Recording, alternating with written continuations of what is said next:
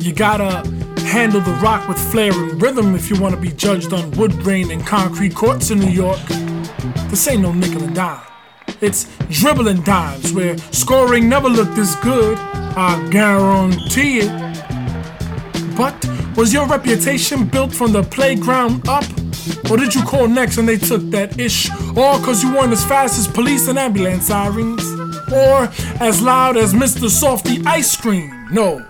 You see, this is New York City hoops in prime time. As beautiful as the skyline, it's dribbling dimes.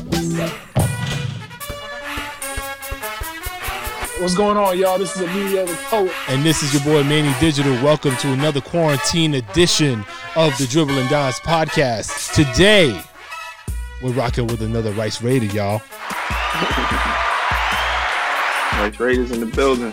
Now, being a Raven, it saddens me a little bit. Nah, I'm bullshitting. I, I, I actually, we, we've talked about it plenty on the podcast. We, we love the we, we actually do have a lot of love for Rice um, because yeah. of the the competitiveness of it. But genuinely, like I feel like there's a there's a big um, uh, call it like synergy between the two yeah. schools, and, and I'd say that for a lot of the programs. But generally, those two schools produce upstanding individuals that go on to you know really be exemplary human beings. Um, yeah. Not knocking anybody else, but like you know, that's something that I I've personally been able to see. Wait, don't don't say nothing yet. Don't say nothing yet because I ain't say your name yet. Hold on, hold on, hold on. Oh no, he he played at Rice. He uh, came up playing with Luis Gomez, Edgar Sosa, Curtis Kelly, if I'm not mistaken. Yeah. Um, Luis Guzman. Luis, what I say? I said Gomez. My, damn, Luis, Luis, my bad, Luis. You know I know you were Guzman. Yeah, and we just had him. and we just had him on the show. God Yo, damn. Forgive us, Luis. um, quarantine. yeah, uh, he played. He played for the Gauchos. Um, he went on to play after Rice uh, at Seton Hall for a season, then transferred over to Iona. Played, I think it was one other season there, if I'm yeah. not mistaken, right? And then he ultimately finished and got his degree at Iona. Uh, sorry, at John Jay uh, University. He is a uh, like I said, Cho's guy, uh, Book Richardson is one of the people that I know he talks very highly about um, anytime I see him. He is currently a sports agent, and I believe the name of the sports group is Unlimited, correct? Unlimited, yes. All right, with us nice. today is the man, Kashif. Appreciate you guys for having me, man. Appreciate you guys. Yes, man. Wait, wait, wait, wait. Before we continue and get real professional and shit, I just want to ask you a question. You ever mm. heard uh, "I Got a Story to Tell"? Biggie, you know what I saw? Yeah, yeah. All right, so you so, can't ask that. You can't say, "Yo, wait, have wait, you wait, heard?" Wait, wait, wait, I just wanted to pre uh, preface this this the question. It was a I figure you did, but I don't like to assume shit. But anyway, here's the question. The reason I asked. He said in the song, he said, "One of them six five niggas. I don't know how tall you are, but I, how tall is you, real quick?" I'm six four. Ah. So all right, cool. I was close though. All so right, Biggie was talking the about rumor, the the rumor is the stories about John Starks. Really? So here's what That's I heard. I heard. I heard. Well, you would know better. The rumor I heard was it was Anthony Mason. I, I, I would. I you know what? It's crazy how they say the rumors about John Starks, but when you listen to like how he's describing it, it sounds more like an Anthony Mason or someone else. Mm. It doesn't mm. sound like John Starks. That's interesting. That's a I, good point because he was kind of scared, and John Starks don't look like he could be scared. But Anthony Mason, you better be trying to rob somebody. exactly. You don't want to exactly. be caught screwing his woman. exactly. Yo, so um, let's see. I, I wanna. We usually start like, how did you get into hoops and all that, and we're gonna get there. But there's I guess I can't even call it a rumor because I got it from a verifiable source. But I want to ask mm-hmm. you: there was a pact that was made coming out of the Chos. I want to say maybe eighth grade. It eighth was grade. it was you, it was Luis Guzman, it was Edgar Sosa, Edgar Sosa and Curtis was it Kelly. Curtis Kelly? Okay, and Terrell, and Terrell McKenzie. And Terrell McKenzie, right? You guys said, "Yo, no matter what, we all going to the same school, high school, when mm-hmm. this is all said and done." We were running through the city, seventh grade, eighth grade basketball, like just running through everybody. Like I don't think I can't remember the game we lost in New York um, at all in those two years. I really don't know if there was many games we lost. Um, so yeah, we were all talking about going to the same school. And again, like I said before, we done had three coaches in three years, and um, in eighth grade, uh, our coach was Mark Jones. Okay. And Mark Jones was the assistant coach of Paramus Catholic in New Jersey, in Paramus, New Jersey. Yep. And we all went to visit the school. We all spent the day at the school, and it was great. I mean, they gave us the uh, Air Jordan 16s, the uh, the yellow beige joints. Thank you. The yellow beige uh, joints. Um, and we was like, wow. We was like, man, like shit, we could do it. And then it, for me, it was like I was the first person they picked up because I guess I lived the furthest in the Bronx. Okay. So it picked me up real early, like five, five thirty. And then we went and picked up somebody else, then uh Lud and Edgar. And I'm just like, hold on, like this gonna happen every fucking morning? Like I'm not sure. Like I'm, I'm 12 years old. Like I'm not about to be. I'm like, man, I, I want to go to Rice anyway. Like I'm doing this because like I'm entertaining this because of the pack we made. But like I know in my heart I want to go to Rice. Like Yep.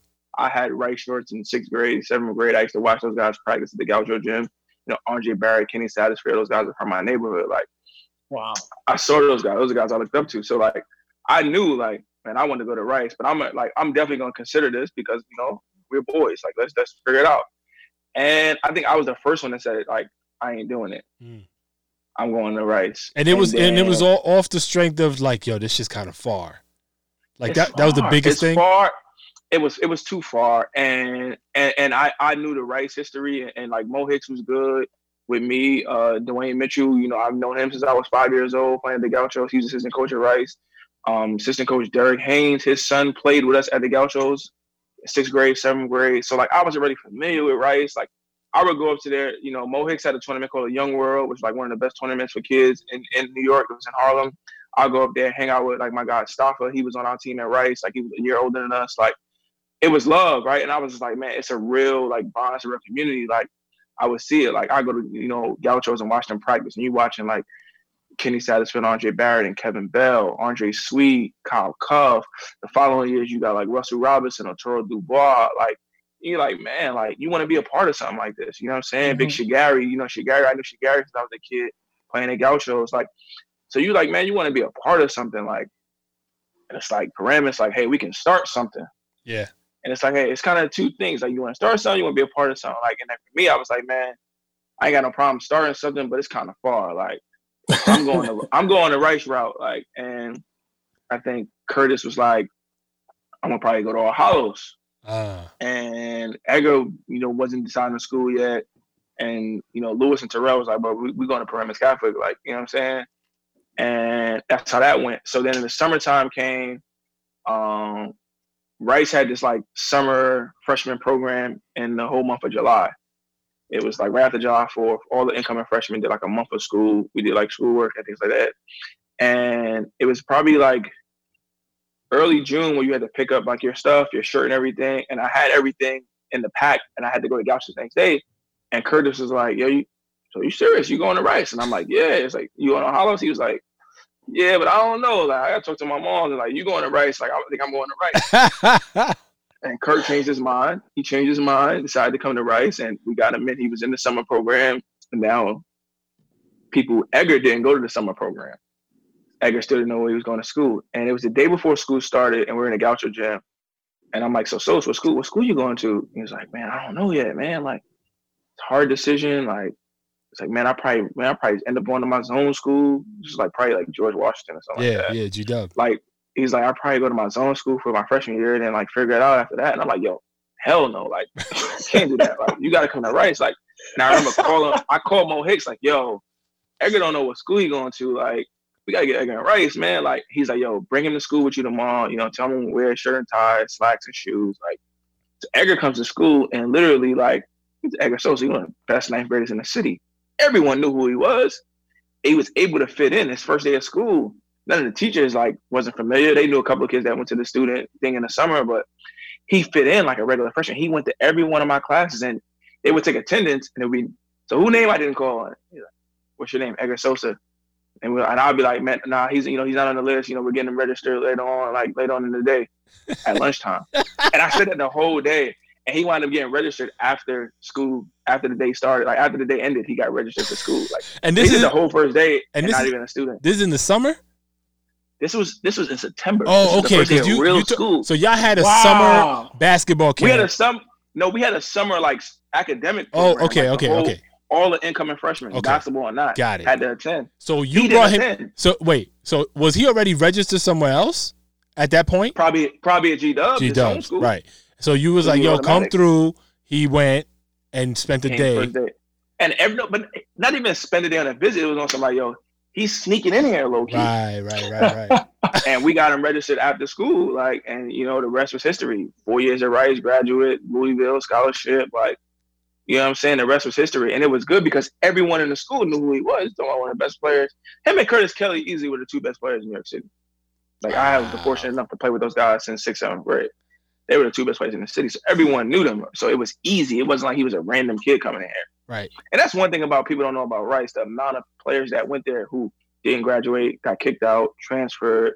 You know what I'm saying? Like I had Melquan Bolden in Rice his freshman year, who was the best player, and him and Sean Kilpatrick were the best players in Westchester. Sean Kilpatrick was another one supposed to go to Rice. He wound up going to White Plains. Like, you know what I'm saying? We had guys from Queens, you know, we had guys that that got kicked out, guys that like it was Brooklyn, like Rice was crazy.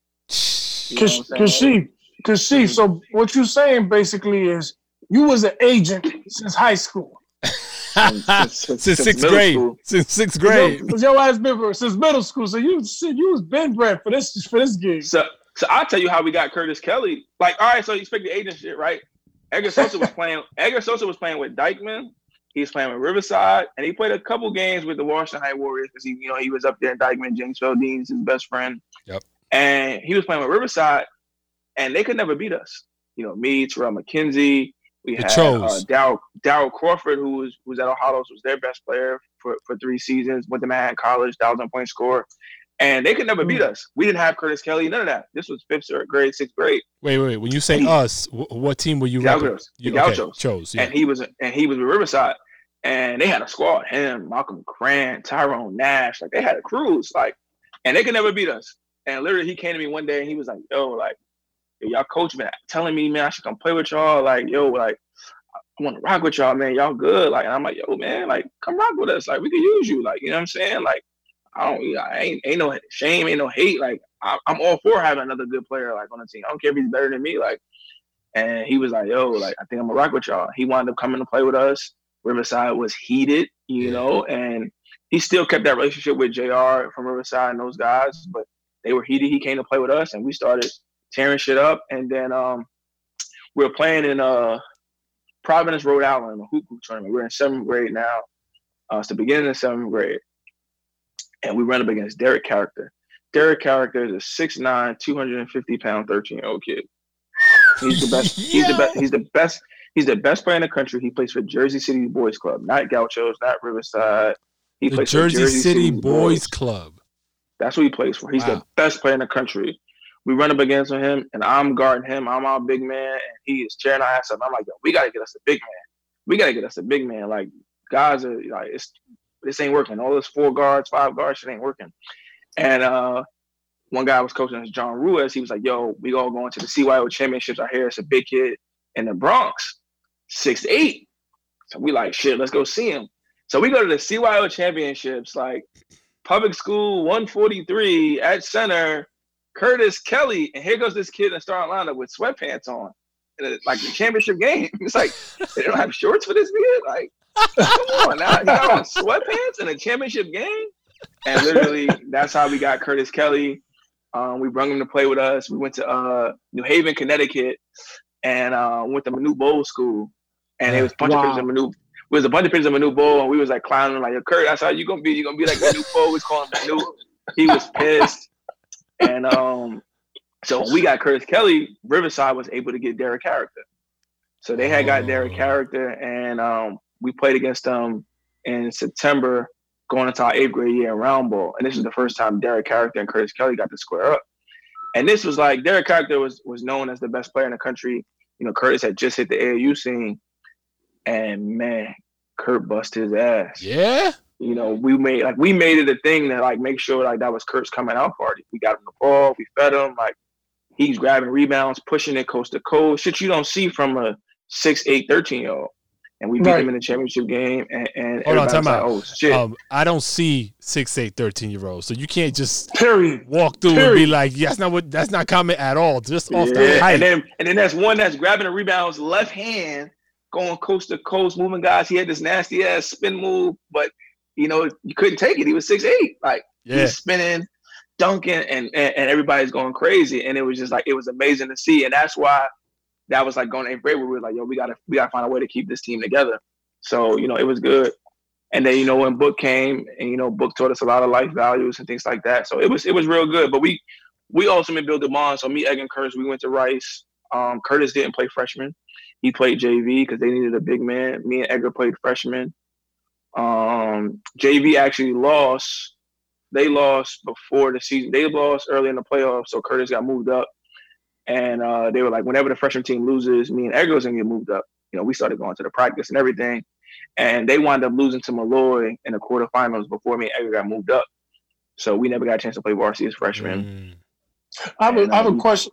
I'm sorry. Yeah, no, I have a quick question. I'm curious as to why you had three coaches in middle school. Like, was this? So, do you know the reasoning so, for those? So our our our coach from you know third grade on to seventh grade was Dwayne Campbell, and um, we had went to uh, a couple trips, and people were complaining he was a little violent with his words, but you know he never meant harm. Like here's a guy that he he had you know a team full of ten black kids, you know one Dominican and one white boy, and Fridays we practice Fridays at six o'clock. Why we practice Fridays at six o'clock? Because Rice practice on Fridays at 3.30, 3.30 to 5.30.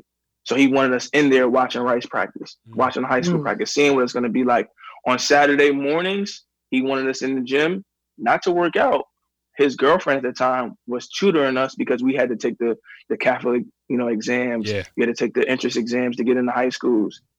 You know, he had her tutoring us. He had us helping us with our homework. Wow. You know, so he he cared a lot about us. And literally, that was in seventh grade. And it was in the middle of the summer. It was after the AAU Nationals and they told him he will no longer be coaching us. Um, wow. You know, Mark, Mark, Jones, who coaches the older guys, they had just won a national championship with Russell Robinson. And he's like, he's gonna coach us, and he went he went off. He was like, "You fucking crazy! Like this is my team."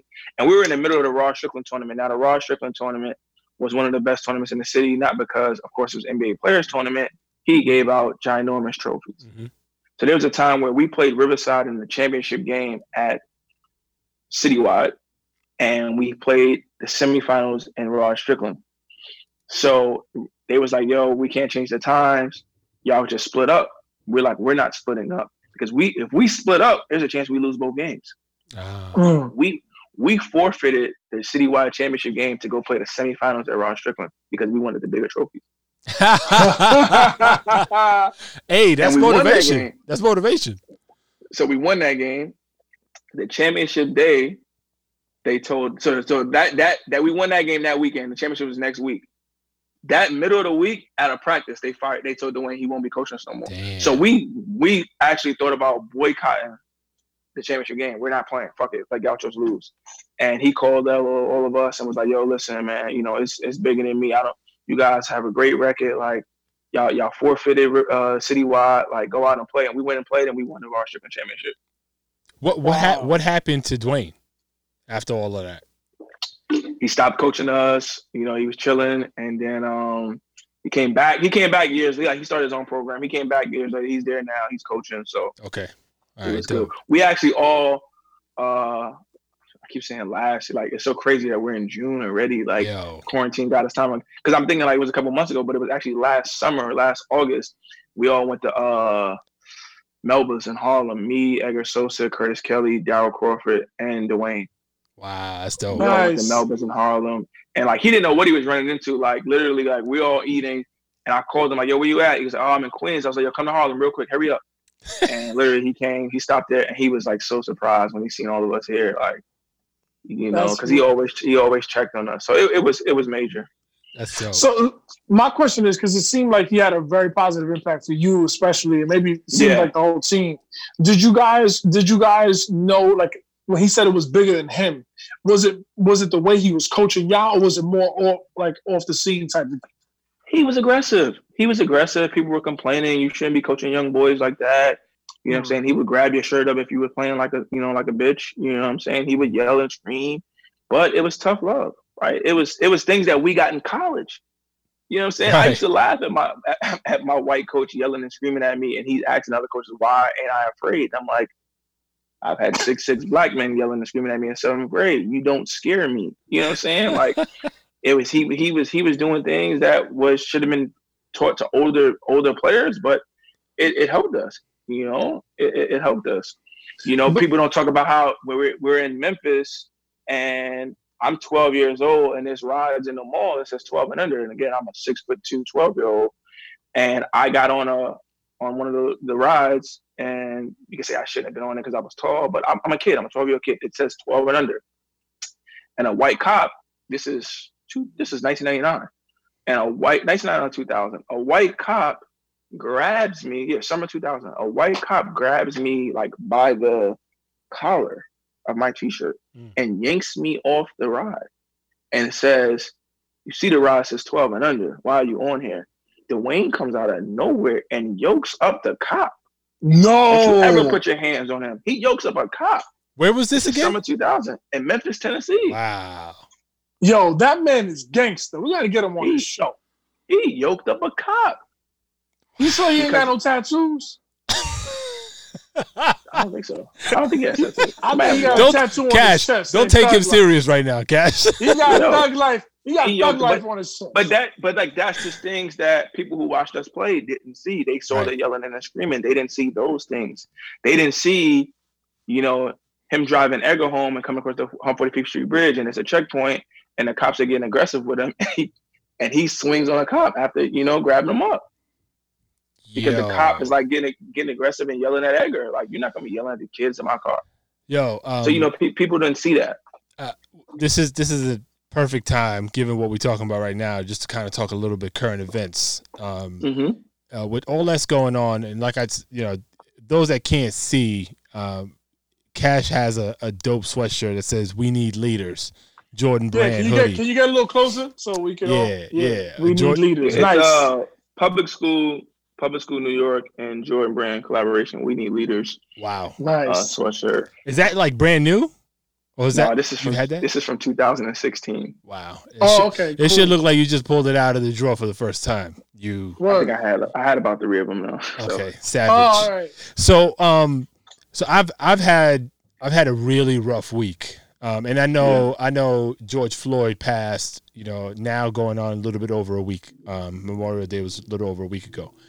Um you know, trying to manage so I have three kids. I, I don't think you have Mhm. any, right, Cash? no kids, no Right. kids.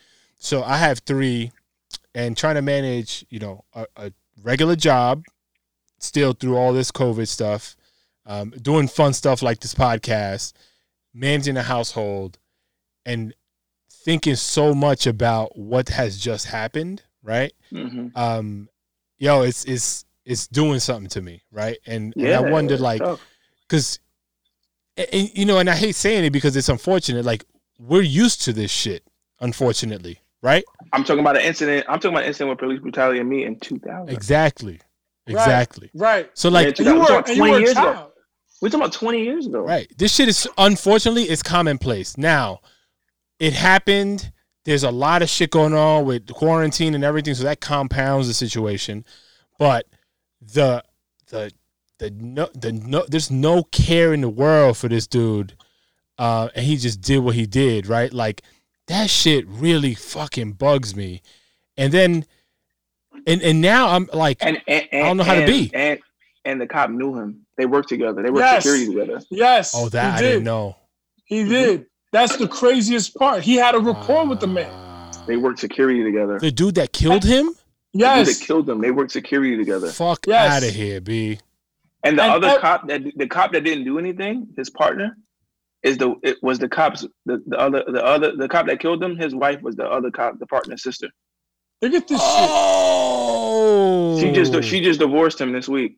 i saw She something she about that that name. She don't want that name anymore. You see? But Wow. like, let me just say this to you. the man uh, was brought up on second degree murder charges. It went up mm-hmm. from third degree to second degree. Second, yeah. So they are tightening up on this shit, and apparently they're arresting the, the rest of the, the yeah, they arrested the rest of them. So, anyway, I, what I where I was gonna direct this to you in in the sense mm-hmm. of like how how are you dealing with everything? Like how is all this impacting you? Because this is this is not no little shit. You know? What's today? Today is Wednesday, so we will fix the bike. So last, I want to say Thursday. Um, so we we rode we rode the bikes and Thursday we left the rode the bikes Tuesday. Sunday her bike got a flat, and so we went Tuesday or Wednesday. Thursday we went to fix the bikes at Castle Hill Bike Shop, mm-hmm. and I told her to drive the car back to her mom's, park it, and I'll ride the bike back to Bronxdale and pick it up. And she can pick it up. She'll go get.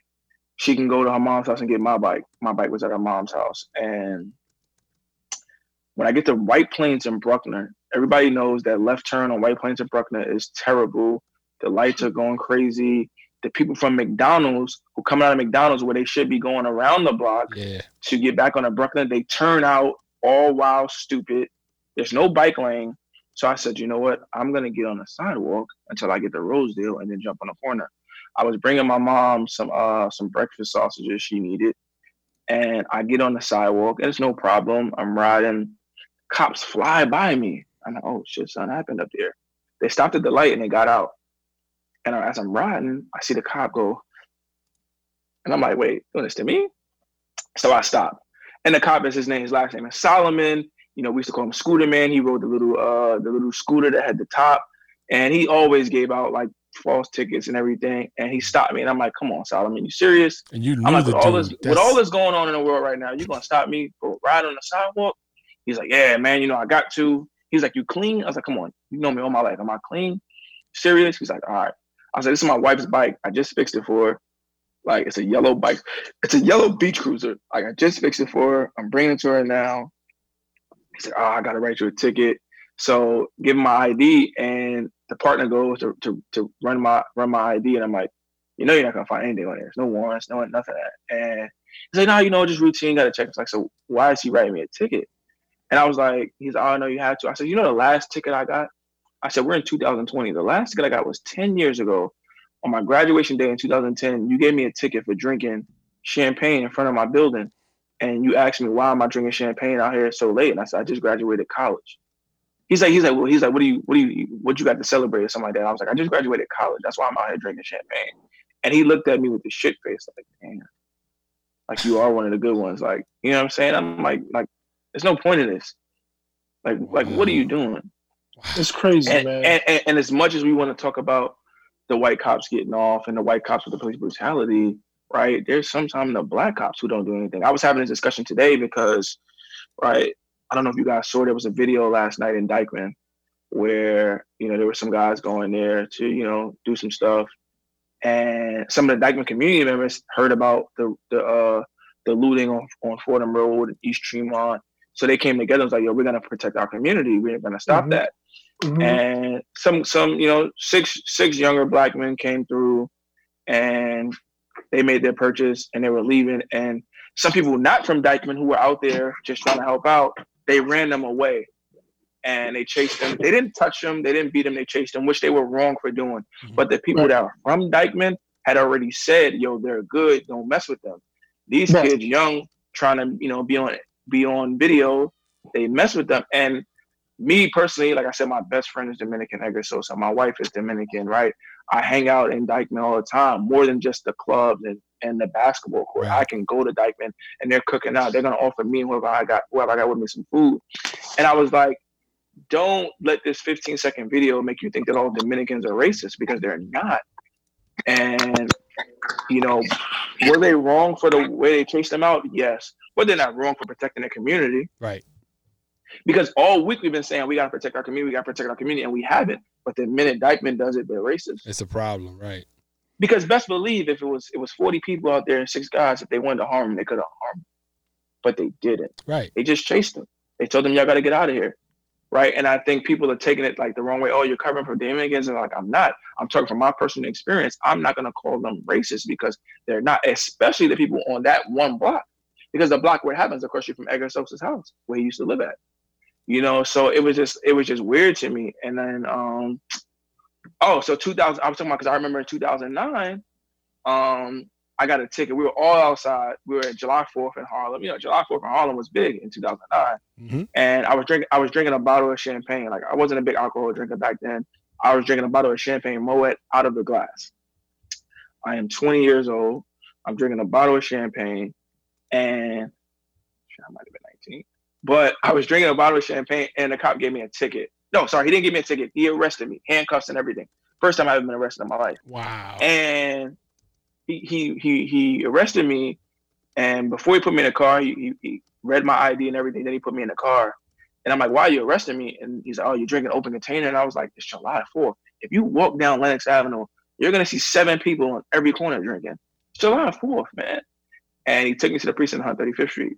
A week later, I'm playing with RA Team Posse. We're playing up in in the Rucker, and the cop is at the game. I'm like, "Yo, the cop that arrested me last week." And you know what he says to me? He's like, "You know, I read your ID and saw you were from you know 1744 Watson." He's like, "You know, I live on Watson." I'm like, "Wait, you live on Watson and you arrested me?" Yo, what the fuck? You serious? And fast forward to 11 years later, right? I have a friend who played at St. Mary's High School with Danny Green, right? I'm not going to say his name. He's a sergeant in New York City. He's a white sergeant. He played on a basketball team with black kids and white kids. Hmm. When I worked at Terminal 23, he was a sergeant. He would come by and, hey, I'm just patrolling the neighborhood, you know, get a couple shots up. Yeah, no problem. You good. He would bring in cops from other places.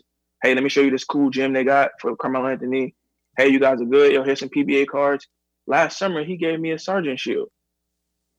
So we're talking about a black cop from my block who arrested me for drinking champagne on July 4th, and a white cop who remembers me from high school, who I don't really have a relationship with, who gave me a sergeant shield. Right. So like, I think like, of course, the, the, the, the white community has to do better and the races do better, but the blacks have to do better as well. Yeah. You know, we gotta instead of pointing the blame, we gotta find solutions. We, just keep pointing and pointing the blame. We gotta find but, solutions. But you know what? How do you do that, right? And, and the the thing, the common denominator I don't care what your background is. I don't care what your skin complexion is. It all starts with discussion. Like yes, how starts the discussion. You have to be, and it's not about like I'm trying to sell you on my point of view and you on, you know, you trying to sell me on yours. It's let me explain my point of view and why I feel. And then you go. Way. And, and then, then, you go. Then you it's go. always if I, if you explain what you want to explain and I don't I don't agree before you finish, I'm out there combating you. Down my no. throat. Right. Pause. Let you talk, and then I'll talk, and then let's find some common ground. Right. But we don't, we don't do that. You know, I think um, I had a friend that actually was a police officer. He quit the force years ago, but I mm-hmm. actually asked him a lot of questions regarding him, his experience. He's a Dominican man, mm-hmm. and what happens is that in in his ex- experience, he's looking at himself as the minority group. So what happens is like there's a majority of white constituency of cops, right? Then you got your blacks, then you got your Latinos, but those are small small minorities. Now the point there is the cops are like cults. So like yeah. it's like one for all and all for one. And regardless of if they're all wrong, they're all wrong. I think that's another reason why all cops that got arrested, those four cops, they yeah. there was they were like, nah, we if he's going down, we all with him. You know, we, and that's why Book, Book, Book was saying that to me. Book was saying like, there's no penalty, right? So like, if one cop murders someone, right, and it's unlawful, the other four should be fired.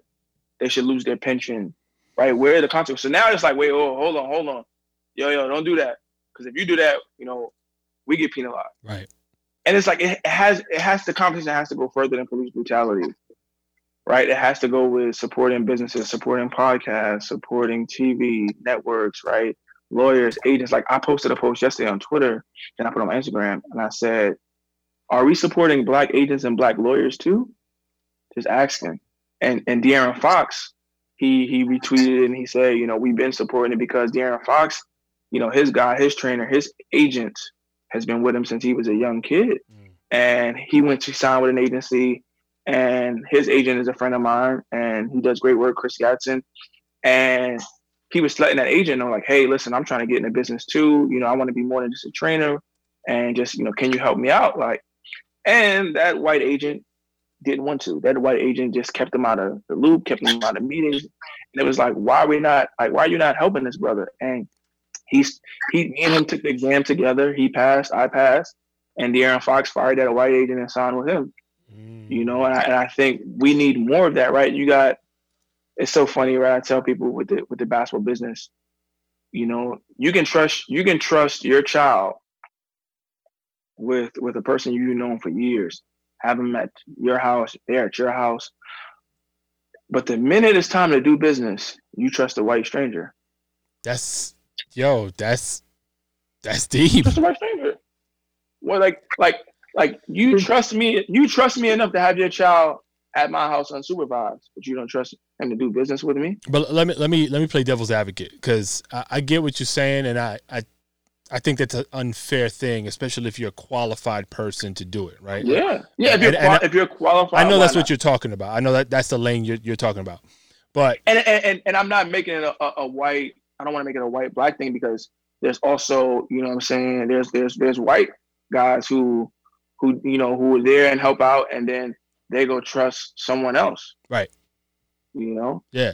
I, I think it. So if you if you compare that, and there's I think a lot of parallels. You compare that to the parents' decision, or the the parent, like you know, you got all this shit going on with ki- kids and their families taking money to go to schools mm-hmm. or whatever, right? Um, you you could you liken it to kind of that level where you got a parent making a decision not for the well-being of that kid At usually all. right? For the well-being of their pocket. Right. And they'll tell you no this is going to help all of us right?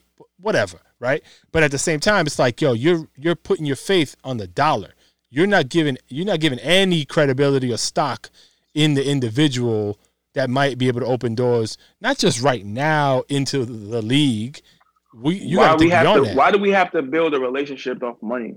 Right. a relationship. Right that's not a real relationship. I got a I got a high school teammate of mine who I haven't spoken to in three years because he owes me two hundred bucks. I haven't spoken to him in three years.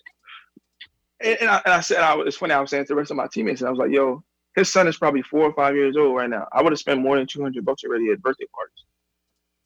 Easy. He doesn't speak to me because he owes me 200 bucks. And it's like, yo, like, I'm not going to chase you. Right. Nah, not for that. But like, I've, I've known you since we were eight, nine years old. We played a high school team together for, for we played freshman together. You played JV and our 10th grade year, and we played varsity together for two years. So like, we've been around each other a long time. And you're ducking me for 200 bucks. Like, come on. Like, and that's what gives us the bad name. You, you know what? I want to say this, man, and I think it's it's it's unfortunate what, what goes on here. I feel that, unfortunately, I believe minority, blacks, Latinos, they look at white people in these prominent positions as people of power and people that know better than their own kind. It's like a person like yourself can't be as qualified as another agent exactly. with the same, same credentials. Like it's like we disregard. It. It's like Every, no. And even even more than just an agent, right? Like we're telling people in the in the hood, you know, you're a minority, you're black and Latino, you're either gonna play basketball, you're gonna play baseball, you're gonna rap, you're gonna sell drugs. That's it. It's like no one's telling you, yo, you can make it out being a teacher, you can make it out being a senator, being a mayor, being a Ruben Diaz, the Bronx borough president. Yep. You know what I'm saying? Like you can you can do other things. You know what I'm saying? You can be you can be a good cop. You can be a cop and working out and work in your neighborhood and, and, and be the change and be the common ground. But from young, they teach you to hate cops. My, my brother, if I may, Kashif, let me just yeah. say this. The, the the idea that you're speaking on it right now is mm-hmm. is the testament that we needed. We needed that. we need. We, we need, need more of people like ourselves to voice out that. Because what happens, and this is not on you or us here, it's in general. Too many times we pass the torch waiting for the next person to do this job. And I think it's we're all the onus is on all of us because we're adults today. Exactly. I'm glad you brought it up personally because I, I, try to do my best to say that as well. But mm-hmm. the, the idea, even the fact that you're an agent today, is something that is newsworthy in itself because I could, like you said, it's either you playing uh, NBA or you're dealing drugs. It's like a very narrow gap window of what success looks like. So, and I think a, a lot of it is a lot of it is I tell people all the time, like I'm huge in giving back and and, and and you know and reaching my hand down and helping people younger than me because it happened for me, right? You talking about a guy like Book who led the nation in, in assists two years in a row, right? He's known to be a giver. You know, he was a giver since I was a kid. Like I, I got a lot of my values from being around him. You know, Dwayne Dwayne Mitchell. Like I've never seen him charge anyone for a workout. You know, when I didn't have a job, Dwayne Mitchell got me a job at the Gaucho Gym. You know, I was making five hundred bucks a month at the Gaucho Gym. My rent was six fifty a month. You know what I'm saying? Like I was unemployed. He helped me get a job when I when I was able to get a job, the Jordan brand, and, and help him. You know, he had he's coaching at Monsignor Scanlan. I can help them get a sponsorship. I got them a Jordan sponsorship. Like, you we gotta help take care of our people. And I think we we live in a world, especially in New York, where it's like, man, well, if I ain't all the way right, I ain't helping them. Or if I if I didn't do this, I'm not helping them. And it's just like, why? Like, why is that? Like, my thing is like, I'm gonna tell, I'm gonna tell these kids every place I went wrong, so it doesn't happen to them. I don't want them to go wrong and be like, yeah, that happened to me too, or I told right. you so. Like, no, I'm gonna, I want to be able to be like, yo, listen, this would happen to me. Like, I was having a conversation with Eric, and I was like, man, I realized why my uh my college basketball experience wasn't what I thought it would be. I played on two losing teams. Mm. I put all my I put all my life for, for Gauchos and Rice. I put on I won everywhere. Yeah. I went to college playing on two losing teams. Like it was different. Can we talk about that for a second? Because yeah. when, when, when you look at it on paper, it looks it looks kind of crazy, right? You yeah. you go to you go to two good schools. Um, yeah. Not, not, that John Jay isn't, but I'm saying from, from a basketball yeah. perspective. From a basketball, so they asked me. They actually asked me to play um, basketball at John Jay. Okay. And literally, so I got there, and they were like, "Yo, want you to come play." Because I got there in January. I got there mid semester. I left Iona in January. They got I got there, you know, at the semester break. And they're like, yo, like, want you to play, finish the season up. And I'm like, yo, listen, I played Division three basketball right now. Like, I got to be getting 40. and I was like, if I'm not getting 40, and, and, and, a lot of people be like, yo, like, you know what I'm saying? Like, he quit Iona, that out. And like, people don't know, like, I was going to quit before the season started. Oh, word? I was just tired of it. Yeah, I was just tired of it. Like, who was the coach? I was just tired of it. Was Tony Kevin? Willard? Oh. Kevin Willard. The, he was. He's the coach of Seton Hall now. It was his first two seasons at uh, as a head coach at Iona, and he's not the same coach anymore. But he he coached us like you gotta remember he was with Rick Pitino with the Celtics, Rick Pitino in Louisville, so he coached us that way, and we weren't that type of talent. Mm. And he was playing. I was reading the stats the other day. He was playing, you know, 15 man team. He was playing 11 guys 20 minutes a game. Like that's unheard of in college basketball. Right. Like you know what I'm saying. But we were, I remember we had a team meeting, and I, I, I love Shaheen Holloway. Uh, he was assistant coach with us. Um, we had a team meeting, and Shaheen Holloway says, "I know Cash gets in trouble a lot because you know he's out there, he's taking a lot of shots, but like, I need I need the rest of y'all to get more aggressive. Like, we're not gonna win games scoring 40, 50 points. You know, like here I go, like I'm trying to score. Like, man, let's go, let's win. And everybody was on the same page, and they got to a point where it's like, man, like I'm just here doing this so I can finish school. And I and I'm the type of guy like if I'm not gonna give it my all, I'm not gonna do it. Mm-hmm. So I was like, you know what? Let me score 20 one of these games. As soon as I score 20, I'm out of here. I want people to think I'm a scrub. I scored. We were on a five game losing streak. Now here we're talking about. We're in December. College basketball starts in November. In December, we're on a five game losing streak. I lost five games my whole senior high school. Wow. It's one month in the season and we lost five games already. So we lost we lost five in a row, and he put me in the starting lineup. I scored a career high 22 points on 14 shots. We uh, missed five shots the whole game. We won the game. We wound up winning the next two. We was on three game winning streak. Then we lost at uh, South Florida. And uh, so when I when I scored the career high, right, they were one line. Iona loses. I mean, Iona breaks five game skid. She Pratt career high 22 points. Things are gonna turn around for the Gaels. Cool. When I quit the team, and then they called me and wanted to do an article on it about me, you know, leaving the team and transition. And they put Edgar and Curtis in there. And they wrote three pages about me. And I was like, damn, look at the media. Wow. I scored my career high. They they put one line about me scoring my career high. I quit the team. They put three they made a three page article about me. And everyone everyone saw it as a negative. And then after reading the article and hearing me speak, they was like, damn, like I got friends I knew who were in college at times like, yo, I feel the same way but I never had like the, the, courage to like quit the team. Like I didn't know what I was gonna do next. Like like I knew I had a plan. I knew what I wanted to do. You know what I'm mm-hmm. saying? I knew I wanted to work in the sports business. I know there's other things that I can do. I want to be known as more than a basketball player. I mean, and I'm sure you guys know because I see it. There's guys your age that played and was nice high school, college, and right now they are fucked up. Yeah.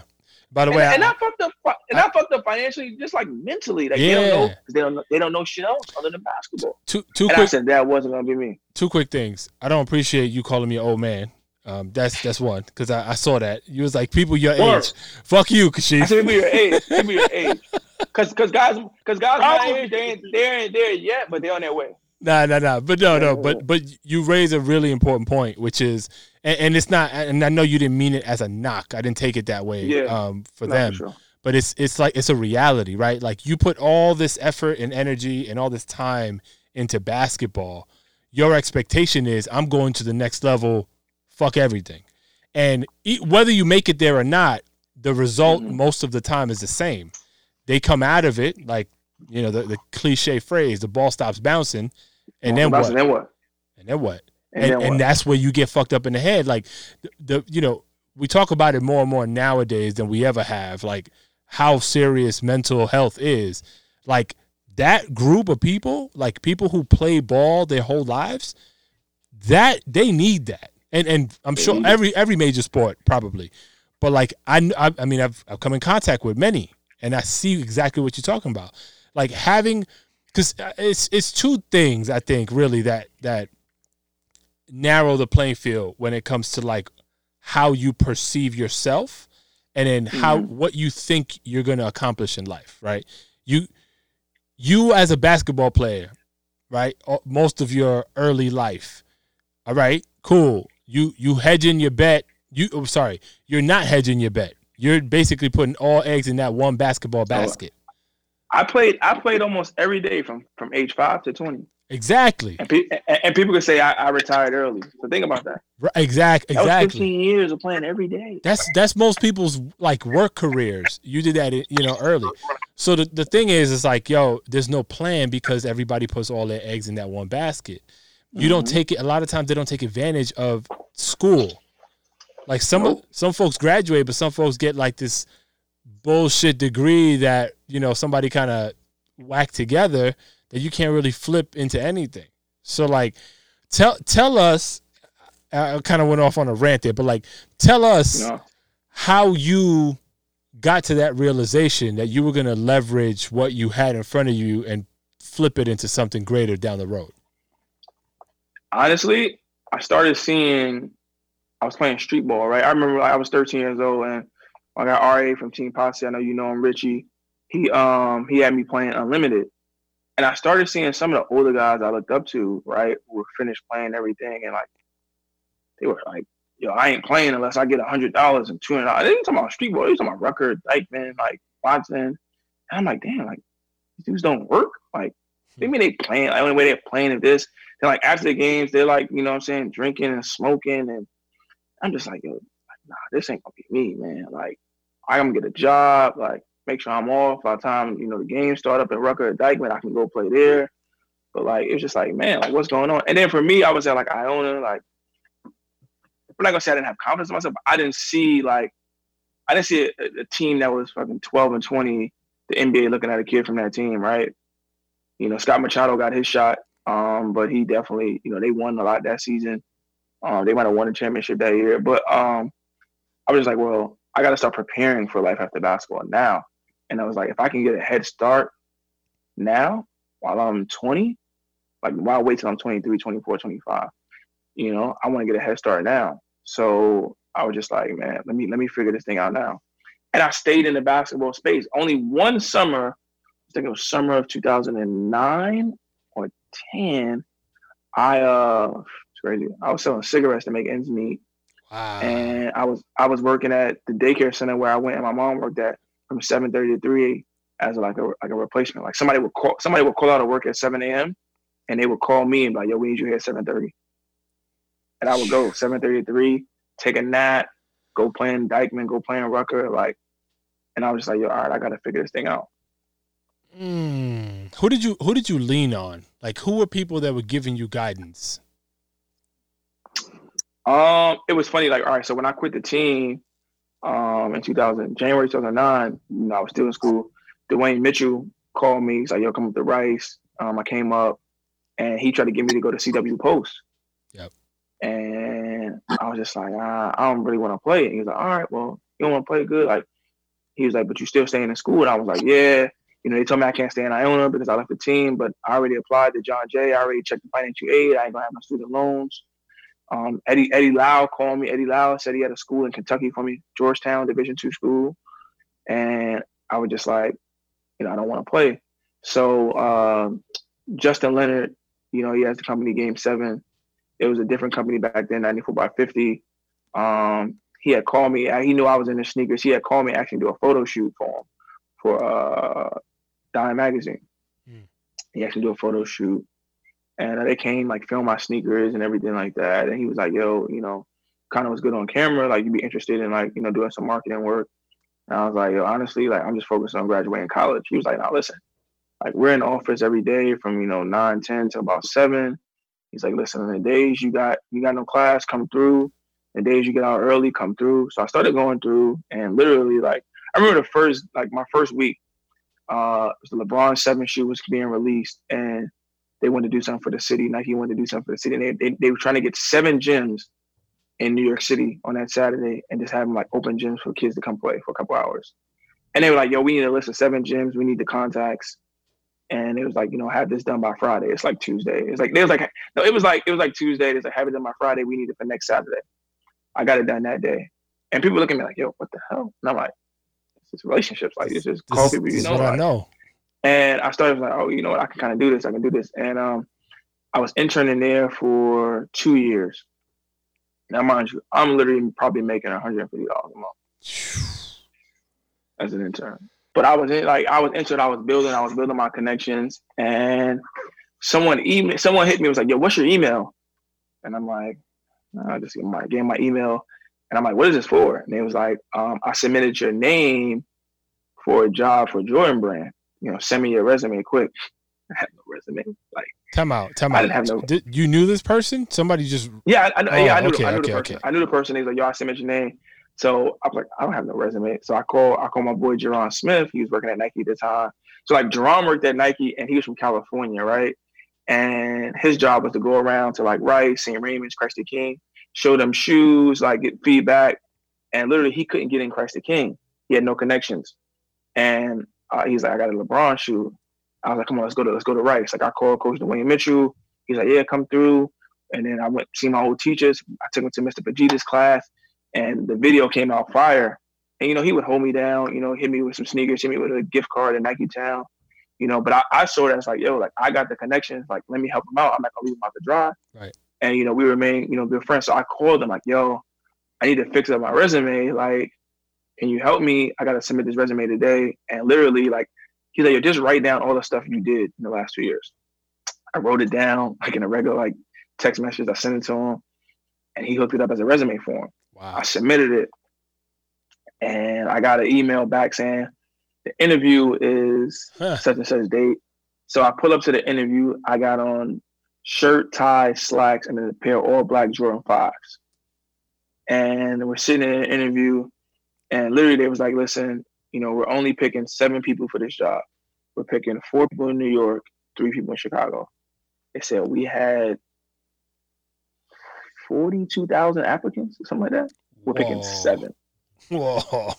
So I'm like, oh man, that sounds like I'm not getting a job. Like, cool. I'm here for nothing. And literally, so like we're talking, and then she's reading my resume, and the lady who was interviewing me, she says, Wait, you have Jerron Smith as a reference? And I'm like, Yeah.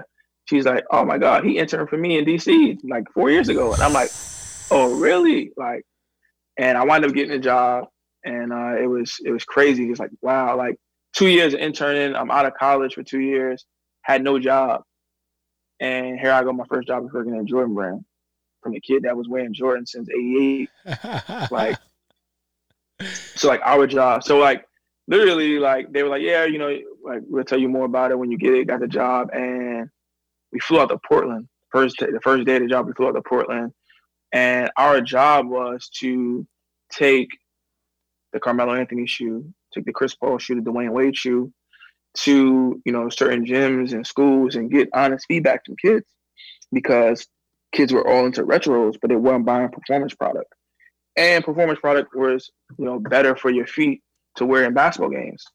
So I was doing that, and I was you know going to the Gaucho gym. I was going to St. Benedict's, going to Rice, and I was getting them. So like I would take you know I mean nothing could do to me now, but like I would go give Isaiah Briscoe and Tyler Ennis right who were two of the most popular kids in New Jersey, yo, Tyler, you gonna wear these Melos. Isaiah, you gonna wear these Chris Pauls in this game, right? Y'all wear them. Y'all wear them. I hit y'all off with a pair of retros. Y'all come to my house. Y'all can take whatever y'all want, right? Wow. Because because like they wear my size, so I don't have to buy the shoe. I give them an old pair. They were for, they were like cool with it. They were they was like they were just happy to get a pair of basketball shoes. And I was explaining to them like, yo, these shoes are better for you. So now you're talking about a regular kid who plays when he sees two of the best players in the country wearing a Chris Paul or wearing a Melo, he's like, yo, if it's good for them, it's good for me. Right. And literally, we're doing those events all around the country. We're doing them in New York, Miami, LA. And, you know, I started to see Melo at all of the joints, right? And he's seeing me like interacting with the kids. So we would start seeing each other. And before you know, it was like, oh, what's up? You know, keep it moving. It was like, I feel like I worked for Carmelo. Like, you know what I'm saying? Wow. And um, I did that for a year and a half. The program stopped uh, right after All Star 2013. It stopped, and here I go again, no job. Fuck. And I got no job. And Dwayne Mitchell was like, "Yo, you know, come work at the Gauchos." So I, I'm at the Gauchos for the summer. I got no job, and um, Terminal 23 is about to open up, and literally, I get a call. It's like, "Yo, come down to the grand opening. And I was like, all right, I'll come by. I have no job. Uh, I'll fast. I'll, I'll rewind three three months before that. There was an agent um, who offered me a job in 2012. He offered me a job for 15k Damn. for a year, What? and he wanted me to he wanted me to bring him NBA players and this and that, and he told me I wouldn't get any bonuses or anything like that. And I knew that's ultimately what I wanted to do. Um, you know, I saw a lot of my friends get taken advantage of. You know, the Jordan thing was cool, but I knew like the end goal was for me to be an agent. So I was like, man, I can get a chance to work for this agent, you know, and learn. But I you was like, said you said 15K. DC, right? Hmm? You said he was in DC. He was in New Jersey. Oh, it was Andy Jersey. Miller. Okay. It was Andy Miller. Okay. Was Andy Miller. Uh, he offered me a job for 15K. Um, Eric Maynard was one of my best friends to this day. Uh, he was represented by Andy, and he was like, yo, like, I think you'd be good at it. I was like, yo, E, listen, 15,000. I'm not doing it because, like, I'm not doing it because I, I, I'm not saying like 15,000. Of course, it's not a lot. It's a great experience. But for what I'm going to be bringing in, I'm worth more than 15 15,000 Yeah. and I'm unemployed right now. And Eric said, How much you think you should make? I said, Come on, at least 30, 35. And he was like, Yo, I'll cover the rest. I'll give you the rest. And I'm like, Nope, I'm not doing it. And so I turned down that job while being unemployed. I turned down that job. And literally, Terminal 23 is about to open up, and they're like, Yo, come through. And I came through the grand opening, and then, you know, Justin had me come, you know, work at his company, Game 7. I was doing stuff. So I'm working there. Like I'm doing Nike stuff. I'm doing Jordan brand stuff over at Terminal 23. I'm like, I'm filling in the four o'clock slot to bring kids. Like I'm calling Coach Rose from Millbank and Yep. St. Raymond's. I'm I'm calling, you know, I'm calling um Andre Ambrose, who was the freshman coach at Bishop Loughlin. I'm calling all the dudes I know, like, yo, come bring your team down, free gym, like, you know. And you know, I started seeing like, you know, I got I got a I got a little gift here. And when you said it's funny, you said who do you lean on? I remember like when I quit the team, I like 2010, AD Anthony Duran, St. Raymond's Raven. Yeah. Yeah. He was one of the older guys that told me like, hey, listen, like, you know, there's some things you can do in the business with your relationships, like like on the agent side. And he was like, you know, you can take it more serious and you can help, and you know, you can you can be a friend, but you can also, you know, you can be a business, you know. That's funny. I, so I, would, I always clown AD, um, and I know he's a really good dude, but I, yeah, I'm, I'm glad to hear like he he noticed that about you and was like, "Yo, yeah. you gotta do this." Yeah, he was he, he was definitely one of the guy, first guys that like that told me. Like I knew what the business was, I knew what it was, I knew that's what I want to do. But he was one of the first guys to like break it down to me, like and showing me like, yeah, it's what you need to do. So like I literally spent two years of like spending my own money traveling Hmm. on AU circuits and going to college basketball games and building my network, my own money. And Uh, I was working at Terminal 23, and crazy story. If I, I was like 2013, 2014. Um, Stanley Lumax was working at Nike. Chad Easterlin was working at Nike, and we were going to meetings. And I was putting, I was putting like, I was putting bomb, bomb ideas together, and like, we're in the meetings, and you know, I'm watching my ideas be said by someone else. Uh. I'm like, damn, like, all right, it's all for the team. And um, you know, like Chad would text me in the meeting, like, yo, it's your idea, right? I'm like, yeah, like, and he would say that in the meeting. So Stanley Lumax and Chad, you know, they uh they was like, yo, man, you need to start coming to more meetings. Like, these are your ideas. This is how you're gonna learn. Um, you know, they told Justin that, and you know, I started going to more Nike meetings, and I was able to learn because it's like I was putting together the ideas, and then they were taking it to the meetings and spitting them out, and it was my idea. So like, I was able to learn from them. Um, still talk to those guys to this day. And um, Chad left Nike to go work in Portland. Um, so that summer 2015, I was offered a job by Under Armour. Hmm. Down in Baltimore? Um, it was basically, no, it was going to be, I was going to be able to stay in New York. Okay. Um, I was going to help out the, the Under Armour based AU teams in New York and New Jersey, take care of the kids. And I was like, you know what? You know, it's time for a change. Like, all right, let's let's let's let's get it going. So I went to the Big Street Classic. Um, I came in like all Under Armour. I had like an Under Armour soccer jersey on. I had on some curries. I had on some shorts, and people were like, "What the hell?" Right. Here's the guy that's always in Jordans. This guy's a Nike guy. And, What's up?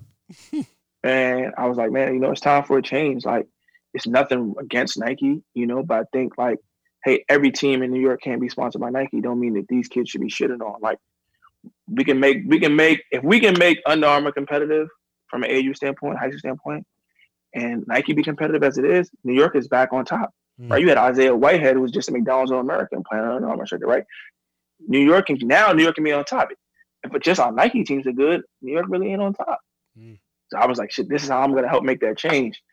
And I got a call from a couple people at Nike, and it was like, yo, like, like what's going on? I was like, yo, like it's time for a change. And you know, um, it, some financial stuff happened with Under Armour you know, it was August. It was like they couldn't pay me to January.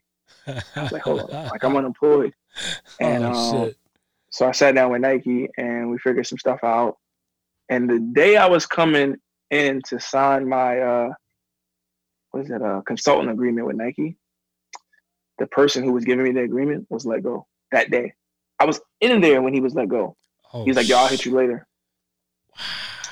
And the person that worked under him uh, Kenji Summers, he hit me later that week and he was like, "Yo, you know, I you know, I know you know what happened. You know, I heard about your agreement. Uh, I'm gonna talk to the new boss to let them know that, like, yo, the interim boss coming in, let them know, like, we had an agreement with you to help us before all this happened, and you know, we're gonna we're gonna stick by that." And they stuck by that. Kenji made sure. Wow. Um, you know, Kevin Santana, who works at Nike basketball now, he worked there he was, you know, my fourth grade classmate. You know, we go way back, so it was it was easy transition working with them. You know, we did some LeBron projects. Um, oh shit, I'll take it. I'm sorry, I'm I'm mumbling. All right, so yeah, so 2015, we're in a Nike meeting, right? It's All Star Weekend, and they're asking, uh, what can we do to make a splash All Star Weekend? And it's so weird, right? Uh, I go in the middle of the meeting. Let's put LeBron James on a train. Everybody looks at me like, what? I says he has a he has a Q and A at 34th Street Foot Locker. Our Nike space is at Canal Street. It happens every day on the train. Next stop on this train is Canal Street. Next stop on this train is 34th Street. We put him on a, with a hoodie on. It's, it's it's 12 degrees in New York City. He's gonna be hoodied up, coated up.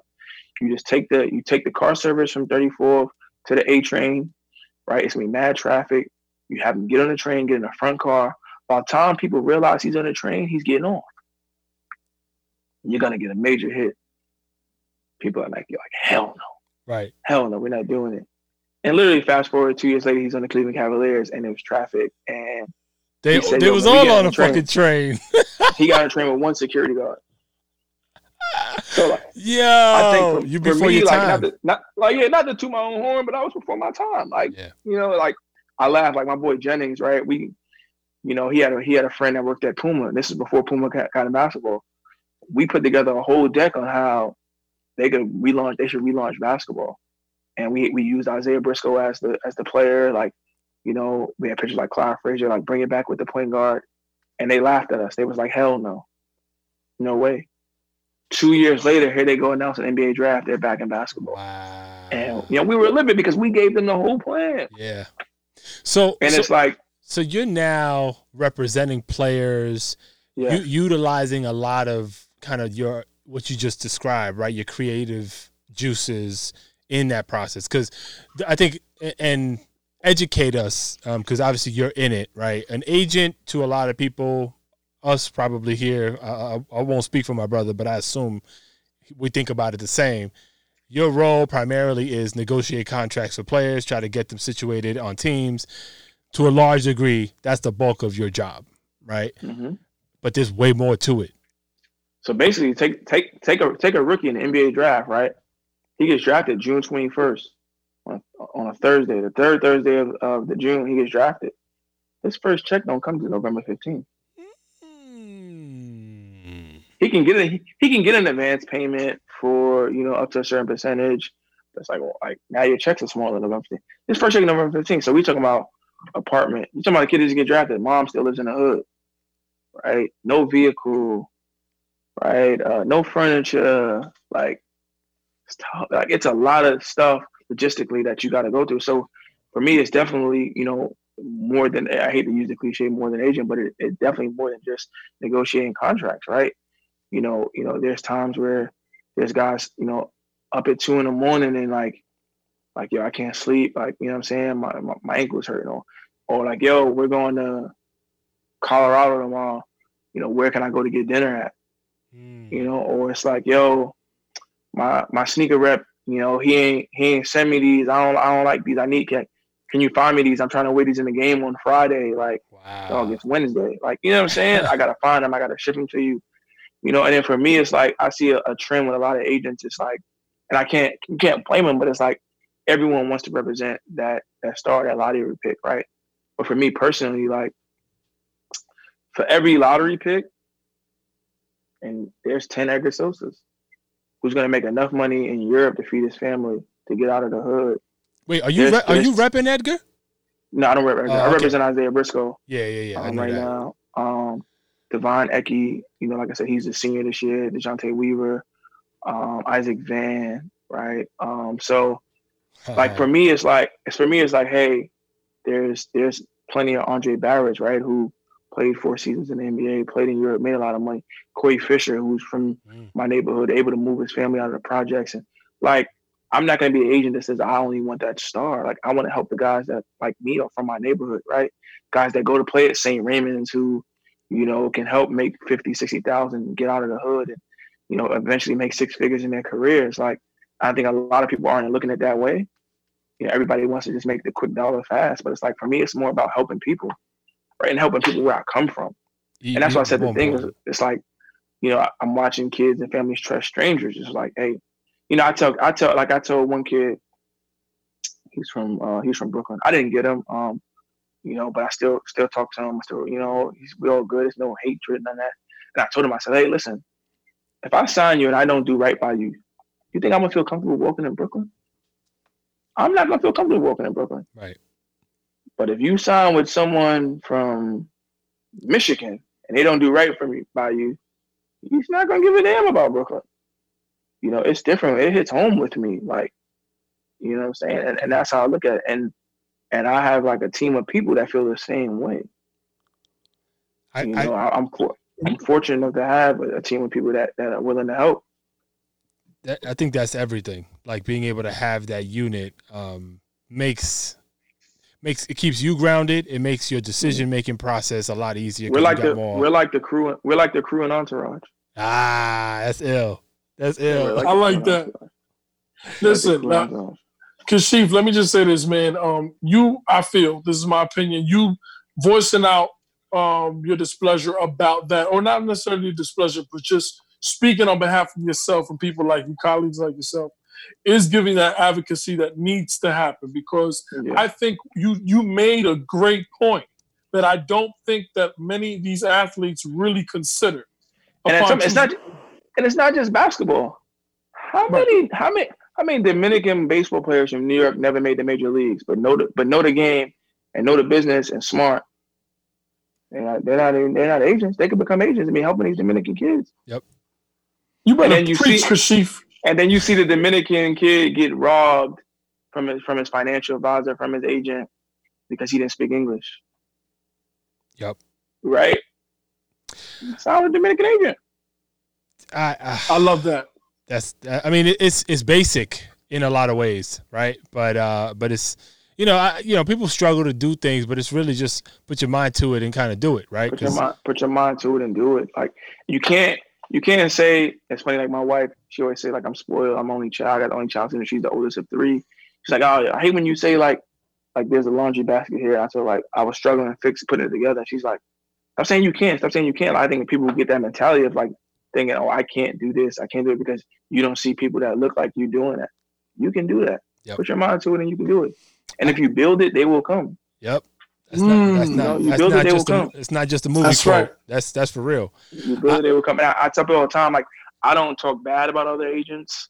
I don't like I don't I don't I had no reason to downplay someone else to big up myself. Like I've watched the guys I recruited this year tell you know agents tell them, oh, why are you gonna mess with him? He's a sneaker guy from Nike and Jordan. He just he just started. You know, like okay, Hmm. cool. Like you gotta you you represent this this this and that, but you gotta talk negative about me to big yourself. up. Right. Yeah, that's That's whack. that's whack.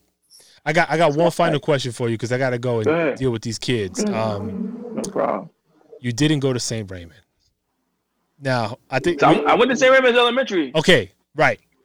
Yes, and and you, there's a Ronald Patnosh story somewhere in there, isn't there? Mr. Patnosh is my guy. Mr. Patnosh, for people who don't know, was the AD at St. Raymond's. He was the baseball coach, and he also coached St. Raymond's Elementary basketball at the same time. Mm. We played 72 games a season. We played in the CYO and the CAA. Yeah. We played 72 games. We barely practiced. And Mr. Patnosh was a guy that, like, there's some nights after the games, like, my parents couldn't make it. They didn't have a vehicle. So we played for all. My parents didn't make the game. You know, someone couldn't take them. He would take me to Sizzler, him and Mr. Sturgis. They would take me to Sizzler. We'll go eat and then drop me off home.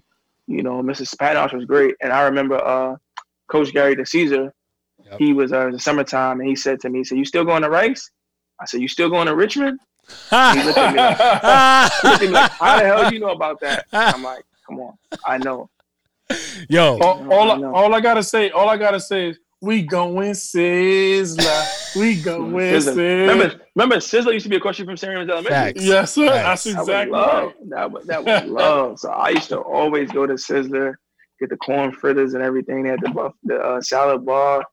Like you know, it was it was it was great. And I, I was always it was funny. I was talking to Toro Dubois, who played in man college, played at Rice, two years older than me, and he was like, "Man, like it's amazing how you still have con- like relationships with guys that went to St. Raymond's, guys that went to Christ the King, or Hallows, Loughlin. You know, like basketball made us hate each other. You know, but like for me, I like I knew it was more than basketball. Like when we get on the court, nah, I don't fuck with you. Yeah. Like, I'm going at you. But other after that, like we're all cool. Like you know, Scanlan's assistant coach, you know, Marcus Matthews, he, you know, he played at Bishop Loughlin, played at Riverside. We never played with each other. Like me and him hang out to this day. Like you know what I'm saying? Like it's all it's all love. You know what I'm saying? It's all love. that's beautiful, bro. It's Listen, all love. um, I, yo, I, I didn't expect to get into so many different um topics Man, with it's you, all good. It was which- it was it was amazing. It was which is dope. it was flowing. It was flowing. It was great. Yeah, man. Um, look, I uh, I, I I look forward to the opportunity of seeing you on the basketball circuit again. Um, Yeah, no it's problem. always fun to run into you and kind of see you. I remember when we was at uh at AD's little thing. Well, not yeah, St. Raymond's. Yeah, Yeah, Mr. yeah, Patnosh Classic. yeah, yeah, yeah. Yes, yes. Um, Classic. that that was a lot of fun, man. Um, I, I, I, I just want to say one last thing, man. Yeah, I got no. It's it's all beautiful that you have these relationships with everybody. My gripe is you went to Saint Raymond Elementary and then you made a left turn to Rice to our nemesis and rival. It's like the Yankees and the Red Sox, and I just wanted to say that to the world just in case. So I'll give you a crazy. All right, let's. I'm gonna do one last story. Right, I was in I was in sixth grade. I was at public school IS 98 on Boston Road. It was like the oldest school in the Bronx, and we didn't have a basketball team.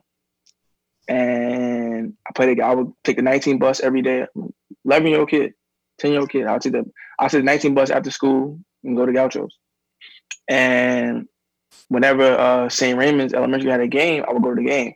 Corey Fisher, who I knew, Dorvell Carter, who I knew, mm. um, George Wilkinson, who I knew, I would go to their games. Dana would be there. Those guys played for the Lightning. And I would be at their games just chilling, watching, like, trying to see some basketball. And, uh, you know, Dana had approached me, approached my dad, and was like, yo, you know, man, come play with us at the Lightning. You know, come play national. I know you play with the Gauchos. You know, come play with the, to us to the Nationals. And uh, we got one like uh, little pre-tournament, pre-national tournament Easter weekend in Orlando. I've never been on an airplane in my life. I'm 10 years old. He said we got a pre-tournament in Orlando. Come, I, I was 11. Come play with us in that. Play with us in the national in July, and do that. And you know we'll we'll help them get in St. Raymond's. And my mom was like, "You you're doing it." Get your ass like, over there. Like you're getting out of public school, you're going to Catholic school. I'll call Gauchos myself. And when I went and told Gauchos what it was, Tommy Swinton, Dwayne Campbell, they were our coaches at the time. I told them like, yo, listen, they want me to go to these two tournaments. They can help me get into Catholic school. They was like, go do it. They supported it to the fullest. No hesitation. They supported it. So it was it was it was amazing. They supported it. Um, seventh grade, I was there, you know, playing for Mr. Patinosh and it was it was amazing. And I, mean, I knew I knew in my heart I wanted to go to Rice. You know, like you said, it's tough saying that like you go to San Arizona, you then go to Rice. Like, but you know, I I wouldn't change like not going to San Raymond's Elementary for the world. Hmm. Nah, listen, listen, man. Uh, if I don't I throw a little moved, great, I just I just moved into a new building in January in New Jersey, and literally the building's the building's weird. Like you're not allowed to go to another floor. You're allowed to go to the your floor, the gym, and the lobby. Mm. And I'm in the lobby coming out the elevator, and it's my wife and I, and kid goes, But that's cash? And I'm like, Yo, what's good? It's a kid I went to St. Raymond's with, it was a year below me. I wow. Probably haven't, I probably haven't seen him in 10, 15 years. Wow. You know what I'm saying? And, and he's like, Yo, I live in here too. I was like, For real? I was like, Yeah, I just moved in. He's like, When? I was like, January. He's Like, I moved in in January. Oh, shit. Now, this was, this was, this was, this was maybe late April, early May. I've never, I haven't seen him in the building since like in January. the first time I saw him in the building. So it's like sometimes, like you know, people say, "Oh, I regret going here, going there." Like I don't regret anything that happened to me, any place I went, because the people I met, the connections I made, the stories I was able to, you know, and the lessons I was taught. Yep. I wouldn't, I wouldn't change it. People like, yo, you would you change it right now? You go like, sure, you say you'll change it and have a better experience, Outcome. but it's like you wouldn't have known like these bumps in the road. Nah. Let me just. I just wanted to say, if I don't throw a little salt in, in this in this podcast, my brother, they gonna think this shit is bland. I'm trying yeah. to put some seasoning in here. Hear me? Put the seasoning in the podcast. Yo, why, why you got why you got a little uh Tyco hoop over there? What you got going on over there? Yeah, I got a hoop. So uh last year I lived in Florida. I lived in Florida last year and um for my uh, my best friend's daughter's birthday, she was turning two. Um, they brought like the whole family to Florida. They went to Disney World and everything. They rented a uh, they rented a pool. I mean, a house like a big like 13 bedroom house with a pool and everything. And we were in the pool and we are like playing like tag. We're playing like little balls, pulls. And um, I was like, man, I gotta bring something the next day for us to play with. And it was a Walmart right by the uh, by the crib. And I went to Walmart. I brought this for like 60 bucks oh. and brung it and I put it at the pool. So like we're in the pool playing with it. Like and literally, when I moved back up, I was like, well, shit, I'm not gonna throw this out. Like, right, right. And I moved, and then like, um, while we were in Florida, first Isaiah Briscoe had one. Um, he has a nephew, you know, he plays with him everything, and like we'll be in the house playing around, and like we'll play like out a horse for money and things like that. It was just, it was some fun. It was an icebreaker. Like when people come to our house now, my wife would be like, all right, you got to take a shot. If you miss a shot, you got to take a take shot. Take a shot, right? Like, like it, it's fun, and like I have a basketball court outside my building but of course, it's Corona it's closed. So you know, it's cool. It's cool to be able. To, I, I think I'm gonna start. I'm, I'm gonna go. Shots. I'm gonna run upstairs now. We're gonna do a shot for shot with my kids right quick. So if they miss, yeah. they're gonna have to have a shot of. Uh, I just got some fresh hot tequila. Sauce. Make me a shot of hot nah, sauce. Nah, I, want, I, I, gotta put some hair on their chest. Yo, bro, yeah. man, it, it was a, it was a shot of uh, shot of Bar- Barcelo rum. Yeah, you go, kid. Hey. Ya tú sabes. Yo, um, pre- appreciate you, fam. Um, do me a favor. Text your man Sos and tell him let's get that date locked in I got you. I'm chasing him, and uh, I'll let you know when this joint is dropping. All right, man. Appreciate y'all. All right, bro. Yo, thank you, brother. Be nah, safe. Thank y'all for sure. Y'all be safe. All right, peace. All right, peace. Thank you for listening to this episode of Dribbling Dimes. If you like what you heard, please leave a review or comment wherever you're listening to us now. Check us out on social media as well. We're live on Twitter, Instagram, and YouTube. On all platforms, you can find us at D R I B B L E N D I M E S.